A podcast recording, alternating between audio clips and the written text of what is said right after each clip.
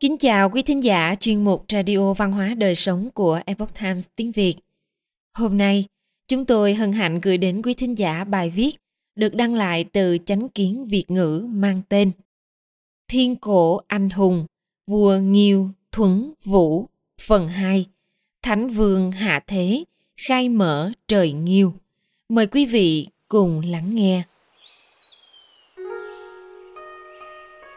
Thánh vương hạ thế Sách sử kỹ ghi lại Cha của Nghiêu là Đế Khốc Có sách chép là Đế Cốc. Đế Khốc có bốn người vợ là Khương Nguyên, Giảng Địch, Khánh Đô và Thượng Nghi. Khương Nguyên là chính phi của Đế Khốc. Khương Nguyên ướm vào dấu cho người khổng lồ Sau đó thụ thai sinh được người con trai Đặt tên là Cơ Khí, tức Hậu Tắc. Hậu Tắc chính là tổ tiên của nhà Chu sau này. Dạng địch nuốt trứng chim huyền điểu mà sinh ra tự tiết. tự tiết chính là tổ tiên của triều đại nhà thương sau này. Khánh Đô, họ Trần Phong, sinh ra ở dưới núi Y Kỳ. Truyền thuyết kể rằng Khánh Đô là con gái của một vị thần nhân. Một ngày nọ, trời nổi sấm sét đánh vào người vị thần nhân đó đến chảy máu. Máu của vị thần nhân này chạy đến tảng đá lớn về sau chỗ máu đó hóa thành một đứa trẻ. Đứa trẻ này chính là Khánh Đô. Sau này đế khốc cưới nàng làm phi, rồi sinh ra đế nghiêu. Người vợ thứ tư của đế khốc là Thường Nghi. Bà sinh ra đế chí. Đế chí là con trai trưởng của đế khốc. Sau này Thường Nghi còn hạ sinh thêm một người con gái. Theo sách Trúc Thư Kỷ Niên ghi chép, Mẹ của đế Nghiêu là Khánh Đô. Bà được sinh ra ở cánh đồng đấu duy, thường có mây màu vàng che trên đầu. Sau khi lớn lên, bà đi du ngoạn Tam Hà, thường có rồng theo sát phía sau.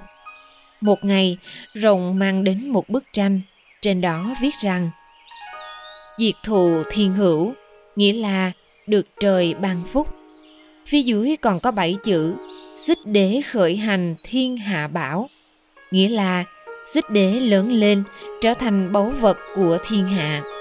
Lông mày tám sắc, tóc mai dài bảy thước hai tấc, khuôn mặt trên nhọn dưới đầy, chân dẫm lên chòm sao dực. Chốc lát có gió lạnh từ bốn phương thổi lại. Xích long xuất hiện. Sau đó, Khánh Đô hoài thai 14 tháng, sinh ra đế nghiêu ở Đan Lăng. Tướng mạo giống như miêu tả trong bức họa, Hai lòng bàn chân có 20 nốt ruồi đỏ, tựa như chòm sao dực trên bầu trời vậy. Đây có thể gọi là sự tích ra đời của xích đế, còn được gọi tên là phóng huân. Thụy hiệu là đế nghiêu. Theo trường Thụy Pháp sách lệ ký chép, đấng quân chủ có bốn phẩm đức dực thiện truyền thánh, hoặc có bốn phẩm thiện hạnh đức nghĩa đều Thụy là nghiêu. Chú thích Dực là bổ trợ, nâng đỡ. Thiện là hành vi, phẩm chất tốt. Truyền là nhượng vị. Thánh thời xưa dùng để chỉ người có phẩm đức cao thượng, trí huệ cao siêu. Sau khi sinh ra, Nghiêu đế cùng mẹ sống ở nhà ông ngoại là Y Kỳ Hầu. Vì vậy, Nghiêu đế mang họ Y Kỳ hoặc Y. Đế chí kế vị Lúc tuổi về già, đế khúc chuyên tâm tìm hiểu về tu đạo, nên ông phải cân nhắc thật kỹ lưỡng ai trong bốn người con sẽ thay ông kế thừa ngôi vị. Ông bắt đầu so sánh bốn người con trai. Xét về tài đức thì có Nghiêu và Tiết. Xét về danh phận thì mẹ của Khí là Chính Phi. Còn xét về tuổi tác thì Chí là con cả. Nhưng tài đức của Chí lại không bằng các huynh đệ của mình – Đế khốc quyết định dùng quẻ bói để lựa chọn. Kết quả là cả bốn người con đều có điềm báo lên ngôi trị vì thiên hạ. Thực sự thì ứng với việc chí lên ngôi, sau đó nghiêu nối ngôi. Cơ khí là thủy tổ của nhà Chu, tự tiết chính là tổ tiên của triều đại nhà Thương. Cuối cùng, đế khốc quyết định dựa vào tuổi tác để lập chí làm thái tử. Sau khi đế khốc qua đời, Chí kế thừa ngôi vị, hiệu là đế chí. Năm Nghiêu 13 tuổi, ông được phong ở đất đào. Ông là người tài giỏi, hiếu học, nổi tiếng xa gần, với sở trường chế tác các loại dụng cụ gốm sứ. Nghiêu là người hiền đức và tài năng. Ông quản lý chăm lo công việc ở đất đào của mình vô cùng tốt. Năm Nghiêu 15 tuổi, ông lại phong ở đất đường, làm đường hầu, nhận mệnh trợ giúp quản lý triều chính. Ông và thị tộc của mình được gọi là Đào Đường Thị. Đế chí chưa đủ tài đức, thường kết thân với một số kẻ không lương thiện, nhập cùng nhóm với Tam Hung. Nhóm Tam Hung là ba kẻ xấu xa thời bấy giờ, gồm Cồng Công, Khổng Nhâm, Hoàng Đâu và Cổn. Đế chỉ phong chức cho Hoàng Đâu làm tư đồ, quản lý chung chính sự, phong Khổng Nhâm làm Cồng Công, tổng quản các công trình, phong Cổn làm tư không, chuyên quản lý về đường thủy, đường bộ và trị thủy. Hoàng đầu và khổng nhâm thường dẫn dụ đế chí ăn chơi rượu chè, không để ý tới triều chính, xa lánh bách quan, không thương xót con dân. Dân chúng nhiều lần oán thắng, thiên tai liên miên không ngừng. Mọi người nói đây là do thiên tử vô đạo mà gây ra. Bình định hòa loạn Đế chỉ thất đức dẫn tới một vài bộ lạc thiểu số phía đông, thời xưa gọi là Đông Di. Nhưng cơ hội này lần lượt làm loạn, ghi hại cho đất nước. Theo Sơn Hải Kinh Hải Nội có ghi chép, Đế Tuấn ban cho nghệ cây cung màu đỏ và mũi tên màu trắng để cứu giúp quốc gia ở dưới. Nghệ bắt đầu trải qua trăm nạn ở hạ giới. Lúc đó thiên đế là đế Tuấn. Ngài thấy rằng thế gian sắp phải hứng chịu nạn lớn. Liền phái hậu nghệ hạ thế trợ giúp nhân loại. Hậu nghệ nhận lệnh nghiêu đế. Bắc trạm tiết thâu, tây diệt cửu anh, trung trừ phong hy, nam giết ba xà, đông bắn đại phong. Sau đó giết tạc sĩ, dẹp yên họa loạn. Từ đó danh tiếng đức hạnh của nghiêu nổi khắp thiên hạ, khắp nơi đều quy phục nghiêu thuận theo mệnh trời, kế thừa đế vị. Chư hầu bốn phương thấy rằng, uy đức của nghiêu sáng tỏ như mặt trời, đều muốn ôn lên ngôi đế vị. Đế chỉ cũng cảm giác thấy rằng mình không đủ tài đức sáng suốt như nghiêu. Vì vậy, sau khi tài vị được 9 năm, đã hạ chiếu chỉ nhường ngôi lại cho nghiêu. Tương truyền, nghiêu gặp phải một giấc mộng kỳ lạ. Mơ thấy mình đang dạo chơi trên núi thái sơn đột nhiên xuất hiện một con thanh long sau đó ông cưỡi rồng mà bay lên, hạ xuống đỉnh núi, rồi ngẩng đầu nhìn lên. Thấy cổng thiên cung mở toang, chỉ cách đỉnh đầu chưa đầy năm thước. Hai tay ông nắm lấy cửa thiên cung, bước lên thiên thượng. Cảm thấy ngân đài kiên khuyết, ngọc vũ quỳnh lâu lộng lẫy huy hoàng. Nghiêu đế tiếp đế chí trở thành chủ chung của thiên hạ, định đô ở Bình Dương. Sau khi đế Nghiêu kế thừa ngôi vị, ông thường vào trong dân gian tìm người hiền tài để trợ giúp đất nước.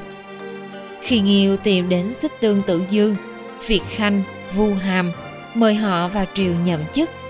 Ngoài ra còn được sự trợ giúp của Bách Thành Tử Cao, Trường Quả Lão, vân vân. Nghiêu đến núi Cô Xạ ở bờ bắc sông Phần Thủy, viếng thăm bốn vị tu luyện đắc đạo là Phương Hồi, Thiện Quyển, Phi Y và Hứa Do. Nghiêu dùng lễ đối đãi họ như bậc trưởng lão, giống như học trò đến thăm hỏi thầy. Khiêm tốn xin chỉ giáo. Nghiêu còn từng là học trò của thầy Doãn Thọ Tử. Năm thứ năm thời đế Nghiêu, ở Nam Di, có nước Việt thường phái sứ thần đến chúc mừng triều đình, cống tặng một con rùa lớn. Sứ giả nói rằng, con rùa này chính là rùa thần, đã sống thọ được hơn một ngàn năm rồi Đường kính nó dài hơn một mét. Trên lưng rùa chằng chịt vết khắc các loại chữ khoa đẩu, ghi chép lịch sử nhân loại từ khi khai thiên tịch địa. Diệu đế hết sức vui mừng, mệnh lệnh sự quan ghi chép lại toàn bộ vào sách sử. Đế Nghiêu phân thiên hạ làm chính châu, định kỳ tuần du bốn phương, trưng cầu ý kiến của chư hầu ở bốn phương để khảo sát điều hay điều dở trong việc trị quốc của mình – Ngài lại lo cho người dựng bán mộc, tức là bản trách lỗi, để nghe nỗi lòng của người dân trăm họ, hết lòng trị vì thiên hạ xả tắc. sự ký ghi chép rằng Nghiêu đế kỳ nhân như thiên, kỳ tri như thần, tựu chi như nhật, vòng chi như vân. Ý rằng lòng nhân đức hàm dưỡng của Nghiêu đế rộng lớn như bầu trời, trí tuệ của ngài sáng suốt như một vị thần. Ở gần thì ông như vầng thái dương tỏa sáng khắp nơi. Từ xa thì nhìn ông như áng mây sáng lạng rực rỡ. Ông là người giàu có mà không kiêu căng, cao quý nhưng chẳng ngạo mạn. Ông luôn tôn kính những người có đạo đức, tâm thường nghĩ đến con dân trăm họ, khiến cho cựu tộc trở nên thân thiết với nhau, trăm họ hòa thuận. Ông là vị vua nhân từ sáng suốt, nhân đức phụ trùm thiên hạ, làm rõ chức trách của trăm quan, các bộ lạc cùng nhau sống chung hòa bình. Theo thuyết uyển, Nghiêu là người đặt tâm vì thiên hạ, cả phải người đói khát. Ông nói là ta đã khiến anh phải đói.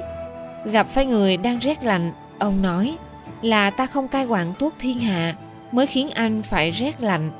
Gặp phải người phạm tội, ông nói chính ta đã khiến anh ta phạm phải tội. Vua Nghiêu lấy lòng nhân từ mà gây dựng đức hạnh, dùng hiểu biết mà thay đổi mọi việc. Không thưởng mà khuyến khích người, không phạt mà giúp người sửa lỗi sai. Đó là đạo của Nghiêu đế. Hậu nghệ bắn chính mặt trời Lúc bấy giờ, nước hoa ấp báo lên. Từ mặt trời có một luồng khí đen tới, bao quanh vài vòng chu vi núi Thái Sơn. Sau đó tìm thấy một vật ở Thái Hoa, hình dáng như rắn, có sáu chân, bốn cánh. Theo truyền thuyết, thì vật đó báo hiệu thiên hạ sẽ có hạn hán lớn.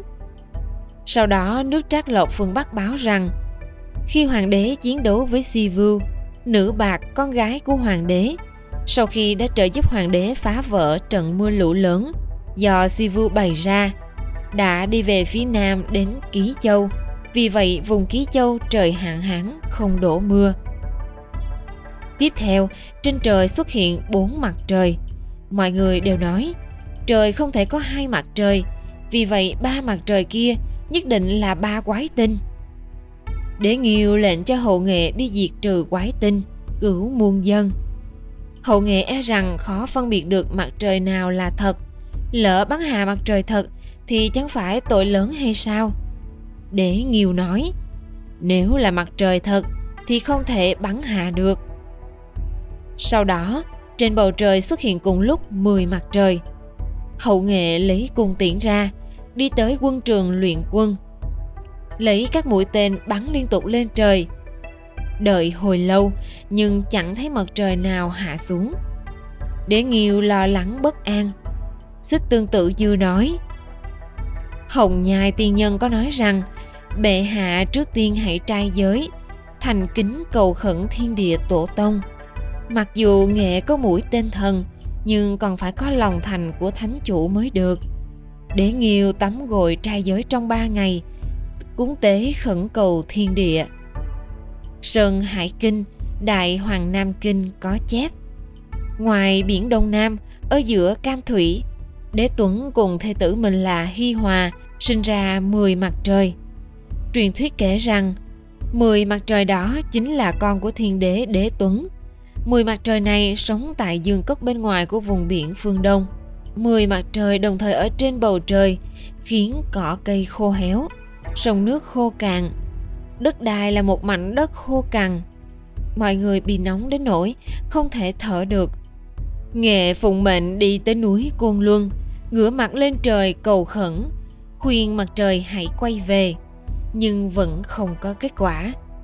Hậu nghệ dùng thần tiễn, lần nữa bắn từng mũi tên, sau đó từng mặt trời lần lượt rơi xuống.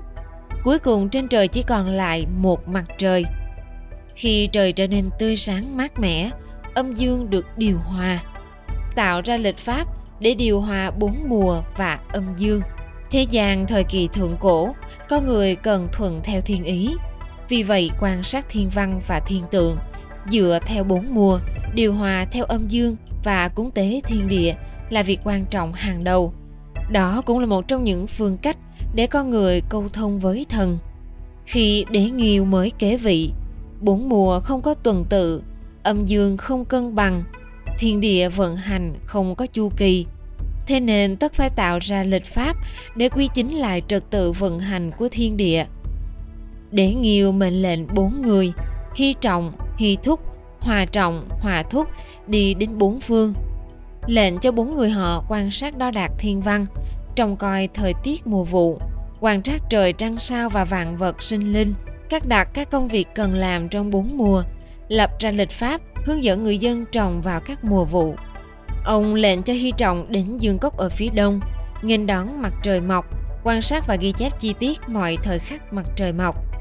Thấy rằng ngày nào có ngày đêm và dài bằng nhau, vào lúc hoàng hôn chu tiểu đình ở phương nam, đi đến phương chính nam, đó chính là tháng trọng xuân, tháng giữa mùa xuân.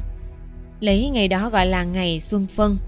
Khi thúc đến giao chỉ, ngày nay là việt nam, ở phía nam cẩn thận quan sát phân biệt mọi thời khắc mặt trời mọc ở vùng đất phương nam đó. Thấy ngày nào có thời gian ban ngày dài nhất?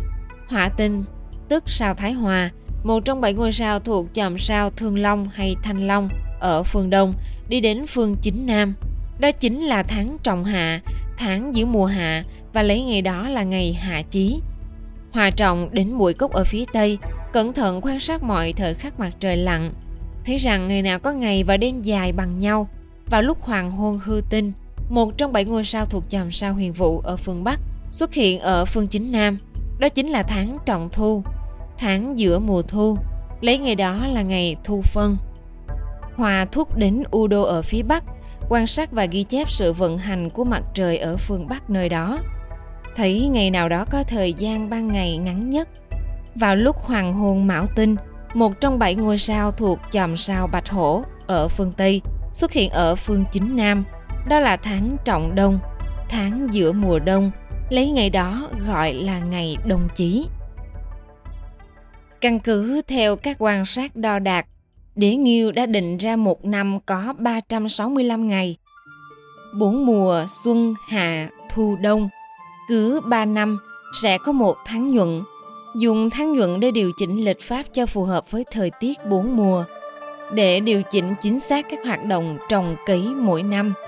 Thượng thư, Nghiêu Điển viết Một năm có 366 ngày, dùng tháng nhuận để điều chỉnh đặt ra bốn mùa thành một năm. Theo tống sách phù thủy chí có ghi chép lại, có một loại cỏ tên là minh giáp, sinh trưởng trên các bậc thềm ở nơi sân vườn, bắt đầu từ thượng tuần hàng tháng, mỗi ngày kết một trái, sau nửa tháng được 15 trái, sang ngày thứ 16 thì mỗi ngày bắt đầu rụng một trái, đến cuối tháng thì rụng hết.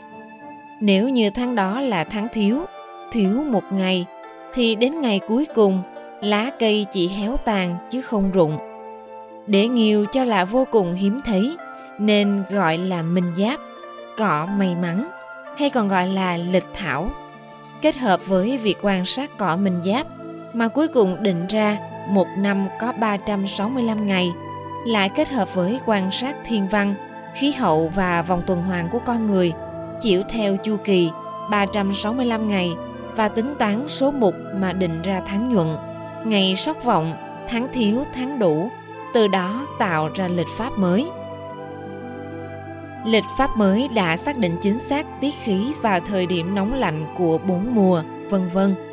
Cứ 3 tháng là một mùa, 12 tháng là một năm. Dựa theo vòng quay 365 ngày để định ra tháng nhuận, tháng đủ có 30 ngày. Tháng thiếu có 29 ngày, một ngày chia thành 12 canh giờ, Mỗi canh giờ có 8 khắc, mỗi thời tiết đều có quy luật và có thể đo lường. Đến lúc này, bốn mùa đã vận hành theo thứ tự. Cảnh tỉnh hiển điềm lành Thời kỳ của đế nghiêu, trong dân gian có bài ca dao, kỳ nhân như thiên, kỳ trí như thần, như nhật ôm tâm, như vân cái địa, để đức chiều chiêu, phổ thiên đồng khánh. Tạm dịch lòng nhân của ngài như trời trí tuệ của ngài như thần ngài như vầng thái dương chiếu sáng ấm áp ngài như vầng mây che phủ mặt đất đức của ngài người người sáng khắp chốn mừng vui thuật dị ký ghi chép. Nghiêu là vị quân vương nhân nghĩa, thời ngài trị vì, một ngày hiện 10 điềm lành. Nghiêu đế dùng đức mà quản lý chính sự rõ ràng, dùng văn trị quốc thì hưng thịnh, dùng võ chinh phạt thì công tích hiển hách. Muôn dân an cư lạc nghiệp, đức hạnh của Nghiêu đế đã cảm động đến trời, nên trời giáng xuống 10 điềm tốt lành cho Nghiêu đế. Dấu hiệu rõ ràng nhất là cảnh tinh hiểm điềm lành. Trúc thư kỷ niên ghi chép Đế Nghiêu năm thứ 42, cảnh tinh xuất hiện ở Dực Tinh. Vua Nghiêu tại vị năm thứ 70, cảnh tinh xuất hiện ở Dực Tinh. Sách chính nghĩa viết, cảnh tinh giống như bán nguyệt, xuất hiện vào khoảng cuối tháng để trợ sáng cho mặt trăng. Nhìn thấy nó tức là quân vương có đức. Nó xuất hiện để chúc mừng bậc thánh minh. Cảnh tinh là ngôi sao may mắn cát tường. Khi quân chủ đức dày có đạo, không coi thiên hạ là của riêng thì sẽ cảm động thượng thiên. Khi đó cảnh tinh mới xuất hiện. Cảnh tinh có hình dáng tuy giống nửa vầng trăng, nhưng ánh sáng của nó sáng hơn trăng.